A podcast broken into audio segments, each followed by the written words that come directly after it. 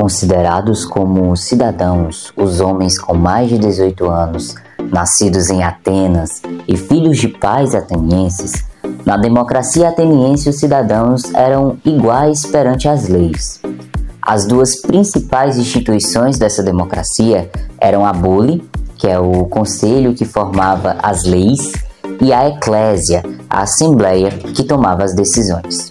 Olá, eu sou o Arthur, sou professor de História e sejam bem-vindos a mais um episódio do podcast De Novo Essa História.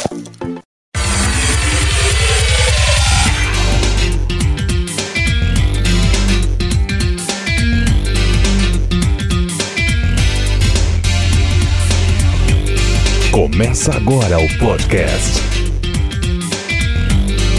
De novo essa história. Podcast. De novo essa história. Com Noah Arthur.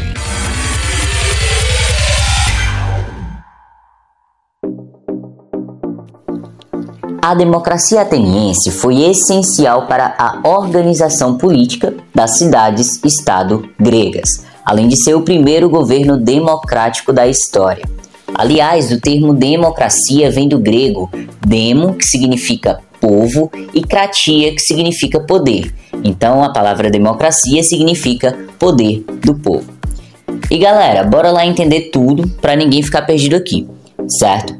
É, antes de a democracia ser implantada em Atenas, a cidade-estado ela era controlada por uma elite aristocrática oligárquica, que era denominada de eupátridas, né, os bem-nascidos que detinham do poder político e econômico.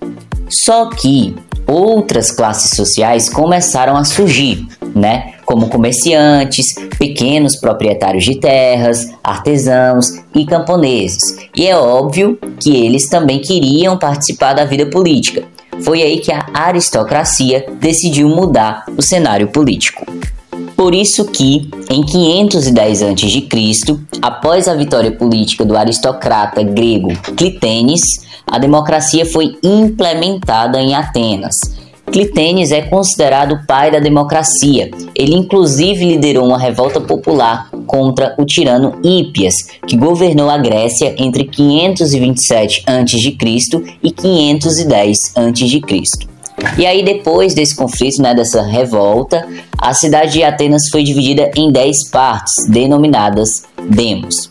E a democracia ateniense era direta.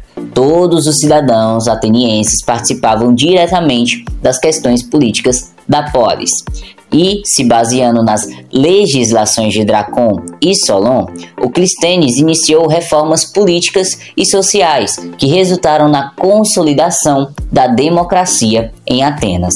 Uma das medidas adotadas por ele foi o ostracismo, que determinava um exílio de 10 anos aos cidadãos que demonstrassem ameaças ao regime democrático.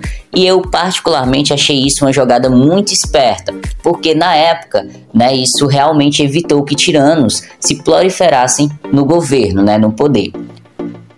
E assim, é, o poder não estava concentrado apenas na mão dos eupátridas, certo? Os cidadãos livres, maiores de 18 anos, nascidos em Atenas, filhos de pais atenienses, podiam participar das assembleias. Por outro lado, mulheres, estrangeiros, que também eram conhecidos como metecos, e escravos não podiam participar. Então a gente vê aqui que a democracia, apesar dela ter se tornado muito ampla, ainda era excludente, limitada, machista e elitista. Posso dizer que só 10% da população desfrutava dos direitos democráticos.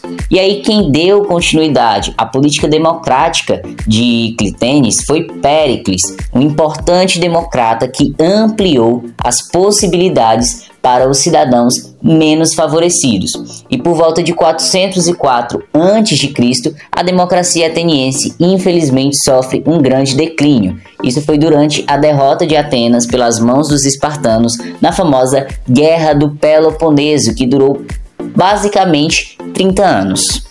E as características da democracia ateniense são muito simples, né? Era uma democracia direta, com reformas políticas e sociais, além da reformulação da antiga Constituição, igualdade perante a lei, igualdade de acesso a cargos públicos, igualdade para falar nas assembleias, além de direito de voto aos cidadãos atenienses.